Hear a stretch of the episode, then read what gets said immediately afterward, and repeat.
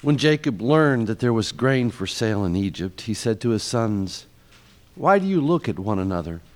And he said, Behold, I've heard that there is grain for sale in Egypt. Go down and buy grain for us there, that we may live and not die. So ten of Joseph's brothers went down to buy grain in Egypt. But Jacob did not send Benjamin, Joseph's brother, with his brothers, for he feared that harm might happen to him. Thus the sons of Israel came to buy among the others who came, for the famine was in the land of Canaan. Now Joseph was governor over the land. He was the one who sold to all the people of the land, and Joseph's brothers came and bowed themselves before him with their faces to the ground. Joseph saw his brothers and recognized them, but he treated them like strangers and spoke roughly to them. Where do you come from? he said. They said, From the land of Canaan to buy food. And Joseph recognized his brothers, but they did not recognize him. And Joseph remembered the dreams that he had dreamed of them. And he said to them, You are spies. You have come to see the nakedness of the land. They said to him, No, my lord. Your servants have come to buy food. We are all sons of one man. We are honest men. Your servants have never been spies. He said to them, No, it is the nakedness of the land that you have come to see. And they said to him, We, your servants, are twelve brothers, the sons of one man in the land of Canaan, and behold, the youngest is this day with our father, and one is no more. But Joseph said to them, It is as I said to you, you are spies. By this you shall be tested, by the life of Pharaoh you shall not go from this place unless your youngest brother comes here. Send one of you, and let him bring your brother while you remain confined, that your words may be tested whether there is truth in you. Or else, by the life of Pharaoh, surely you are spies. And he put them all together in custody for three days. On the third day, Joseph said to them, Do this, and you will live, for I fear God if you are honest men, let one of your brothers remain confined where you are in custody, and let the rest go and carry grain for the famine of your household. And bring your youngest brother to me, so that your words may be verified, and you shall not die. And they did so. Then they said to one another, In truth, we are guilty concerning our brother in that we saw the distress of his soul when he begged us and we did not listen. That is why this distress has come upon us. And Reuben answered them, Did I not tell you to not sin against the boy, but you did not listen? So now there comes a reckoning for his blood. They did not know that Joseph understood them, for there was an interpreter between them. Then he turned away from them and wept. And he turned, returned to them and spoke to them, and he took Simeon from them and bound him before their eyes. And Joseph gave orders to fill their bags with grain, and to replace every man's money in his sack, and to give them provision for the journey. This was done for them.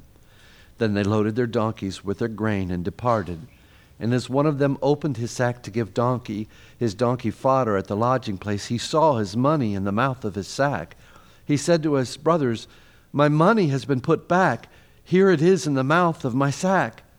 At this, their hearts failed them, and they turned trembling to one another, saying, What is this that God has done to us? When they came to Jacob their father in the land of Canaan, they told him all that had happened to them, saying, This man, the Lord of the land, spoke roughly to us and took us to be spies of the land. But we said to him, We are honest men. We have never been spies. We are twelve brothers, sons of our father. One is no more, and the youngest is this day with our father in the land of Canaan.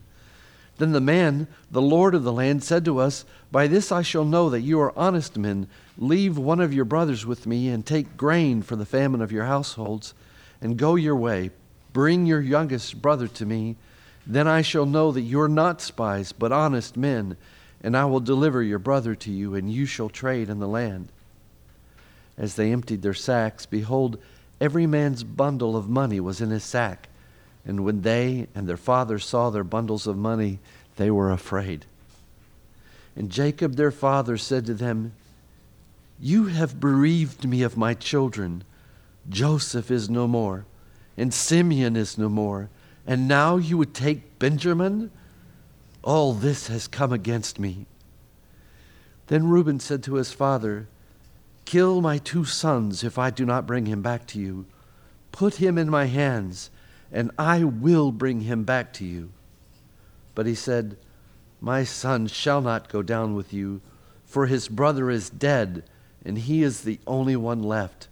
If harm should happen to him on the journey that you are to make, you would bring down my gray hairs with sorrow to Sheol. The word of the Lord.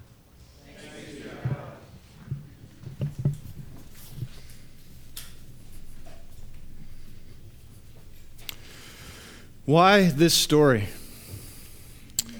This story is drawn out unlike other narratives in the Bible, and I've already pointed out to you in weeks past that Joseph is, is a bit of an oddity. Uh, he gets more attention, even though he's not a patriarch, in the book of Genesis than any other character in here, just to tell the story of Joseph and his brothers being reunited and jo- Jacob and his family moving down to Egypt. Four long chapters why is this drawn out the way that it is, and what does it have for us? Part of understanding that is understanding what drives the book of Genesis as a whole. By the time you get to chapter 12 of Genesis, you realize that God has chosen one person through whom to bless the world, through whom to work his redemptive plans, and that person is, of course, Abraham. From Abraham forward, the story is focused on one particular family. And that's because God has made promises to that particular family. To Abraham has been promised innumerable descendants, a massive chunk of land, and that through his descendants there will be blessings to the nations. Now, immediately after those promises, the story or the narrative moves forward. And where do you find yourself? Right after the promise of innumerable descendants, you find yourself face to face with Sarah's barrenness the family that's been promised, children upon children, you realize this is an old woman. She's never had a child. The story is stuck. How is it going to move forward? And really, from that point forward, the rest of Genesis, the covenant promises face threat after threat. This is one of the things that drives the story forward. You move, you know, God will give Sarah a child, but you move forward to the next generation, and Isaac and Rebekah give birth to Jacob and Esau and they are at war with each other. Right? Esau wants to kill Jacob for stealing his birthright. How in the world can the covenant promises move forward? How can this family be a blessing to the nations when they can't actually even exist as a family? And the story again moves forward to Jacob. Jacob and his family, and suddenly we're again threatened. These promises that God will richly bless Abraham's family, they sit in the midst of a terrible famine. This is not an ordinary uh, famine if there is such a thing. But we are very, we very seldomly experience real hunger. This is, this is profound hunger. In the ancient Near East, uh, Egypt would sometimes have a famine.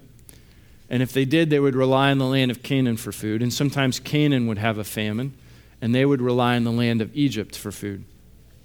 But once in a blue moon, Canaan and Egypt would have a famine at the same time. And this would be cataclysmic right? Uh, many thousands of people would starve to death. We have some records of Egypt, of people, groups, and tribes that went through uh, periods like this, and they often resorted to eating their own young. This is the kind of hunger that we're talking about. Uh, the threat of death by starvation to Jacob and his family is very real. Right? You think of the perhaps images you've seen in magazines or on the TV of some of the worst famines in the world. This would be in that caliber. And so the threat seems to be that the promises to Abraham, as they should be played out in the life of Jacob, cannot move forward because the family is threatened uh, with death, with starvation.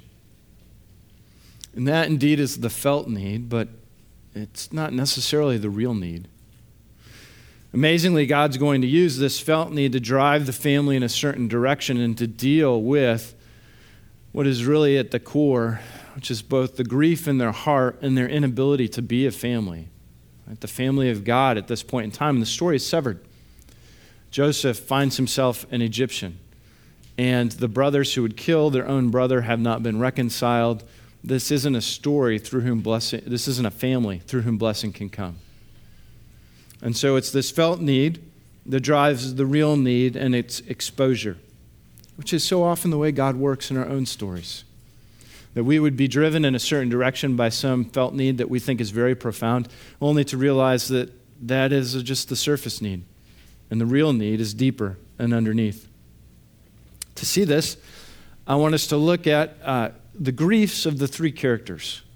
Right? We've got Jacob, we've got the brothers, who will be chiefly represented by Reuben, and we've got uh, Joseph himself. So, if we consider those three characters, what are their griefs, and how does God deal with them in the midst of the story? As 42, chapter 42 of Genesis opens, uh, Jacob hears that there's food in Egypt, and you can tell the famine is pressing because he says to his kids, What are you doing standing around looking at each other? Get down to Egypt and get some food. And so he sends them uh, to rescue the family by acquiring food in Egypt, but he does not send them all. Notice verse 4 Jacob does not send Benjamin because he is afraid some harm may come to him. Now, Benjamin is Joseph's younger brother. They're the only two sons born to Jacob's favorite wife, who is Rachel. Joseph, as we saw at the beginning of Joseph's story, was the favored son, and now Benjamin is the favored son.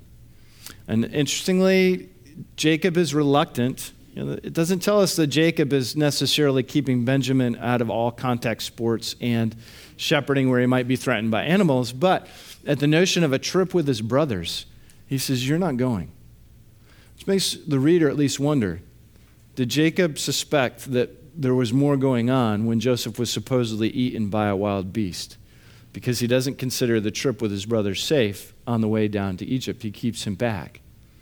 Right?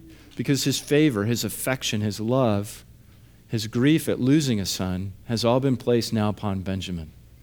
And he can't be separated from him. He has made his life about protecting Benjamin. So much so that if you look towards the end of chapter 42, right, the, the brothers go down. Joseph meets them, but they don't recognize him. And what ends up happening is he sends the other brothers back to get Benjamin to prove their story is true, but he holds one captive as collateral, and that's Simeon. And when they get back to, uh, to Jacob and say, Listen, let us go back down with Benjamin and we can rescue Simeon, Jacob says, No, I'm willing to sacrifice Simeon in order to protect Benjamin. If you look at verse uh, 38 in chapter 42, even after Reuben offers that his two sons might be killed, if he fails in this task, Jacob says in verse 38, My son shall not go down with you, for his brother is dead, and he is the only one left. If harm should happen to him on the journey that you are to make, you would bring down my gray hairs with sorrow to Sheol. Jacob knows the loss of his son, which is a profound loss. And in that loss and grief, what has he done? He said, I will protect myself. I will decide, I will determine my future. The greatest, the worst thing that could possibly happen to me is to lose the other son of my most loved wife. So I will ensure his safety, even at the expense of one of my other sons. For Jacob, his fear and his grief turn into a desire to protect and control. Do you sympathize with Jacob? Do you experience a grief or a fear that's upon your heart? And as a result, you think, I can't believe God did that or permitted that to happen. I don't consider him to be very safe. I would rather put my eggs in a basket of my own control. I can't trust God with Benjamin because God took Joseph. And so now I'm going to orchestrate protection for Benjamin in my own strength. And even if that means giving up one of my other sons, Benjamin is my life. See, Jacob, weighed down by this grief, he moves in a direction that is away from Yahweh and toward guaranteeing what he desires to be his future, what he thinks is his salvation, which is the survival of Benjamin. Our second character are Joseph brother, Joseph's brothers as a whole, and particularly Reuben. Now, they suffer a different kind of grief. It's the grief of guilt. Almost 20 years have passed since Joseph's original dreams. For 20 years, they've had opportunity to think about their decision to throw their brother into a pit, to kill him. Right? The initial intent was to kill Joseph. Only after debate and after the opportunity to make a profit did they decide to sell him into slavery. And as the brothers now find themselves in Egypt, standing before a Joseph they don't recognize, which makes sense in that Joseph was uh, removed from their presence as he was a teen, and now is an Egyptian and has adopted Egyptian dress. Right? So they don't know who he is, and he's treating them roughly. He speaks roughly to them. He uh, accuses them of being spies. They're getting pretty nervous, and eventually Joseph will uh, uh say that I'm going to keep one of you as collateral. The rest of you will have to go back, all so that I can see your youngest son. It gets very scary, but notice how the brothers process what is occurring. If you look at 42, verse 21, then they said to one another, In truth, we are guilty concerning our brother, and that we saw the distress of his soul when he begged us, and we did not listen. That is why this distress has come upon us. And Reuben, Reuben answered them, Did I not tell you not to sin against the boy? But you did not listen. So now there comes a reckoning for his blood. The brothers understand that they're being punished for uh, the sin that they committed against Joseph. Now, in the Old Testament, you perhaps have uh, a better reason to make that assumption. An eye for an eye, a tooth for a tooth. They've broken the law, they're now being held accountable. But one of the things I think we have to note as we consider them is that we often continue to look at God in this light. Even after the resurrection of Christ, we tend to see God as perhaps a punishing God. I'm suffering, bad things are happening to me. Why are they happening? I must have done something wrong. I'm being punished for something. And that's not the way that Scripture describes God and uh, his discipline. When he would approach us to. Uh, to steer us in the right direction. The author of Hebrews actually describes God as being a loving father who disciplines us for us for our good. If you have your Bibles, you can turn to Hebrews 12 verse 7 and following. It is for discipline that you have to endure. God is treating you as sons. For what son is there whom his father does not discipline? If you are left without discipline in which all have participated, then you are illegitimate children and not sons. Besides this, we have had earthly fathers who disciplined us, and we respect them. Shall we not much more be subject to the Father of spirits and live? For they disciplined us for a short time as it seemed best to them, but he disciplines us for our good, that we may share his holiness. For the, for the moment, all discipline seems painful rather than pleasant, but later it yields the peaceful fruit of righteousness to those who have been trained by it. What a beautiful invitation to enter into discipline, to enter into suffering. Now, your suffering may not be discipline, it may not be the result of something that you have done, but it could be. And if it is, don't run away from it. Don't try to say, I will fix this in my own right, which is what the brothers are going to do, but particularly for you, young people, and uh, even children when your parents discipline you, it is out of love. But in the moment of discipline, it feels awful. And you get angry at them and have contempt for them. And in your contempt for them, you pull away from them. And that's the most foolish decision because they desire your good. Likewise, with our Heavenly Father, what does He desire? Your holiness, and that He would cultivate you in, the, in you the peaceful fruit of righteousness. And you can't do that if, in the midst of discipline, you pull away from Him and decide to move in your own direction which is really what we see with Reuben. Reuben is the oldest, and he's a classic firstborn because uh, you can see the contempt that he has for himself and the contempt that he expresses for his brothers. Right? He says in verse 22, uh, Did I not tell you not to sin against the boy, but you did not listen? So now there comes a reckoning for his blood. All of a sudden, Reuben hates his brothers because they did not listen to him, which there's a good bit of self contempt in that, which is, I really also hate myself because I failed to prevent this from happening. I look back and I could have done more. I could have acted uh, more strongly and prevented you from doing this to Joseph. And so by the time they come back from Egypt, you see Reuben there at the end saying, Listen, this is a bad situation. We didn't mean to get Benjamin involved. And Jacob says, But you did. And this, you're right, this is a very bad situation. You're not going back. And Reuben, what does Reuben say? Right? The first one, I will make this right. I will fix this. If I fail in this task, you may kill my two sons. Right? Seeing no appeal to Yahweh. No, no crying out. We're in a bad place. We could really use some help here. How should we move forward? Instead, Reuben just presumes, I will go down and make this right and get Simeon out and make sure Benjamin comes back. And if not, you can do this to me. I, it's on my shoulders. What Reuben, in all of his guilt, right, seeks to atone for himself. I will, I will atone for what I've done wrong by doing better. Right? And some of you know that story because you live most of your life by atoning for your own guilt and your own shame by saying, Now I will do better. I will make myself stronger and faster and wiser and perform with greater skill. You do not have the power or the strength or the wisdom to atone for your guilt. But is there a grief of guilt in your heart? Is there sin that weighs on you that you have engaged in and that you regret and that you seek to be better and that's how I will fix it, rather than actually running with that guilt to Jesus. Our third character is Joseph himself. Joseph suffers the grief of lost identity.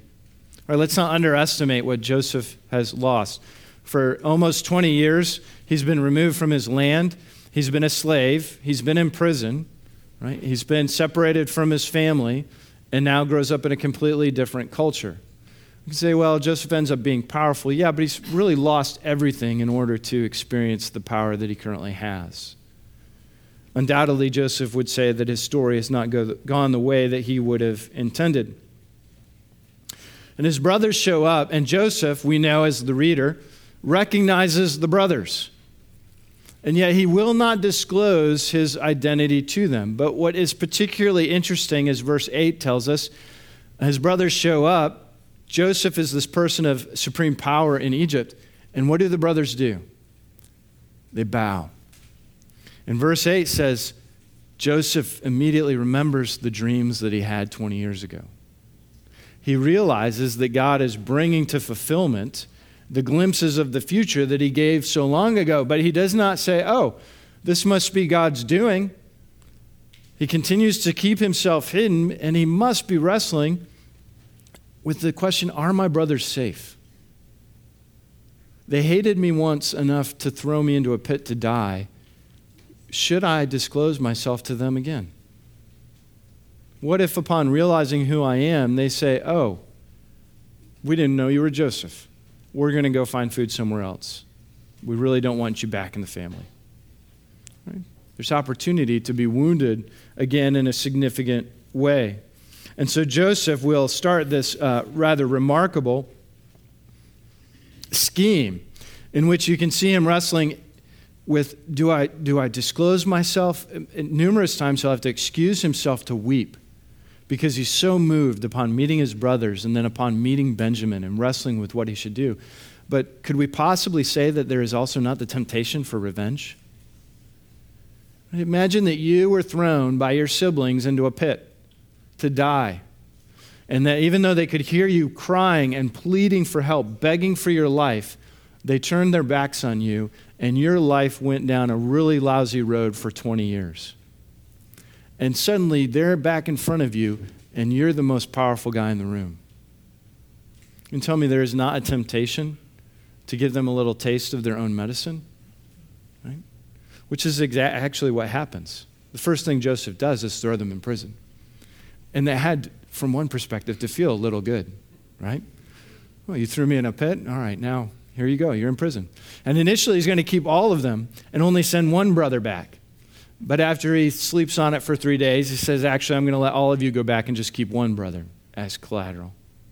So all of this is going on in the midst of Joseph, but you see him as he wrestles with how, and when to disclose himself to his brothers. Is this safe? Can they be trusted now?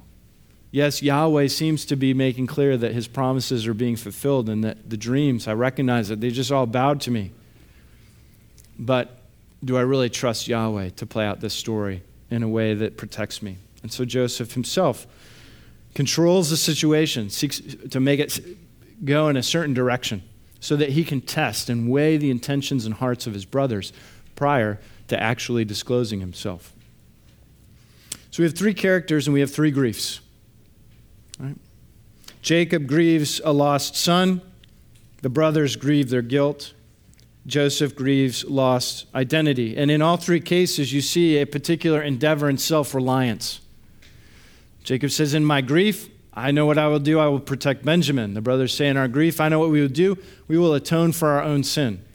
Joseph says, In my grief, I know what I'll do. I'll make sure that this situation is safe before I proceed. Gosh, can you blame him?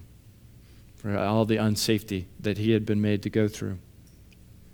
And yet, in all these ways, right, the self reliance pulls them away from actually experiencing God in the midst of this pain.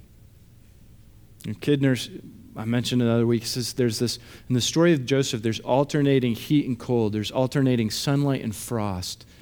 And it is this alternating sunlight and frost in each of the characters that ultimately breaks their hearts and renders them ready to see the fulfillment of God's promises.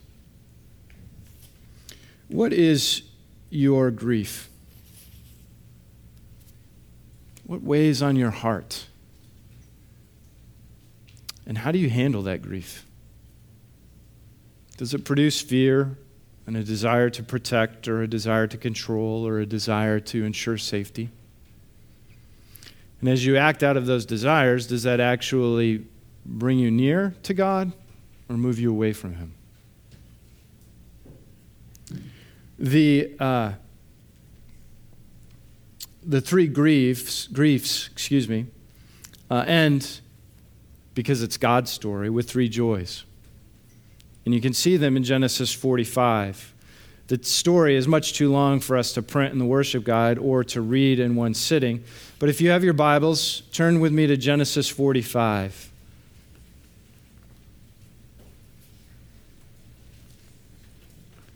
And consider Jacob's grief, and then 45 verses 27 through 28. But when they told him all the words of Joseph, which he had said to them, and when he saw the wagons that Joseph had sent to carry him, the spirit of their father Jacob revived. And Israel said, It is enough. Joseph, my son, is still alive. I will go and see him before I die.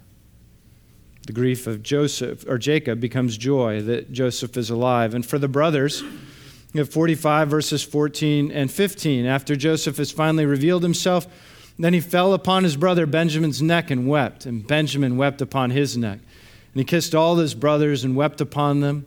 After that, his brothers talked with him. The grief of guilt is atoned for in the forgiveness of the brother and the reuniting of the family. And for Joseph himself, this loss of identity, this terrible turn of story, if you look at verse 4 in chapter 45, so Joseph said to his brothers, Come near to me, please. And they came near. And he said, I am your brother Joseph, whom you sold into Egypt. And now do not be distressed or angry with yourselves because you sold me here, for God sent me before you to preserve life. For the famine has been in the land these two years, and there are yet five years in which there will be neither plowing nor harvest. For, and God sent me before you to preserve for you a remnant on earth and to keep alive for you many survivors. So it was not you who sent me here, but God. In the loss of Joseph's identity, he recognizes that while the brothers meant it for evil, God meant it for good. And because it's God God's purposes and he redeems it, he can love his brothers and be reunited to them. And so we see again the change that has come and resulted in joy as God brings the story to its proper conclusion that Jacob is a, is a changed man and that he ultimately will be willing to give up Benjamin in the second return to Egypt. And the brothers are changed and that they are reunited and forgiven. And Joseph has changed is that he entrusts himself to the relationship of his brothers again. The griefs have become joys under God's providential hand. So, again, I would ask you what grief is in your heart? There are many, I'm sure, but how do you handle that grief? I asked you at the beginning of this sermon, what, why this story? Why this incredibly long narrative about Joseph being reunited and the family coming back together? From one perspective, I think it is a gift to us because you walk by faith. You have grief because this world doesn't always go the way that we would like it to. You believe in a promise that Jesus will ultimately wipe away every tear. But you won't experience the fulfillment of that promise this side of glory. And so there is a question will that ending be true? Will God really bring it to its proper conclusion? What a gift to be able to look back on a story and see that God did just that. That in the midst of the story, the covenant promises seem lost and the family seems divided beyond repair. But in the end, God brings everyone together and he turns each of the characters' grief into joy. And so it is a, it's a testimony of what ultimately will happen in Christ. It's also an encouragement to us in that it invites us to process our truest grief and to know the joy of reconciliation. For any grief that you may have thought of, right, what is the greatest grief in the center of your heart? Well, I would put forward to you that it is this. It's bound up really in two decisions. One is the covenant, or is the decision right, that we all made in Adam to believe that God was a liar. And as that story unfolds, that we decide to believe that God is a liar and withholds blessing from us, that cultivates hatred in our hearts to the extent that we would prefer to kill him than to meet him. And the greatest grief in any human's heart, whether they know it or not, is that in their old self, they swung the hammer to crucify Jesus. To the same extent that the brothers throw Joseph into the pit to give him up, you were happy to throw Jesus into a pit to give him up. With the presumption, with the hope that by killing God, you might become God. And it's a ridiculous proposition, but it's one that we've all participated in. If that's your greatest grief, which I'm holding out to you that it is, then your greatest joy is to realize that that brother who was thrown into a pit would say just what Joseph says You have meant it for evil, but God meant it for good and to come back to Him, right? to run to Him with that grief and to know that He forgives you, is to fall on His neck and weep, and to realize that He desires nothing more than to fall on your neck and to weep as well. Let's pray. Lord Jesus, we thank you for your love, which is beyond measure. We thank you that though we would throw you into the pit, you would recognize the good and providential hand of God, and you would you would go to Egypt that we might be redeemed, that we might be saved. So we praise you this day and ask that you would forgive us for the ways in which, in our grief, we continue to think you are a liar and continue to handle life as if we were sovereignly in control of what will happen tomorrow. Instead, would you wake us up? Would you dispense your spirit in such a way that we might run to you with our grief? and to cry and to be angry and to be frustrated, but to know that it is, uh, it is your business to turn our grief into joy. And we thank you that you are so good at it. We pray that you would receive our praises and song and delight in them. We ask it in your name. Amen.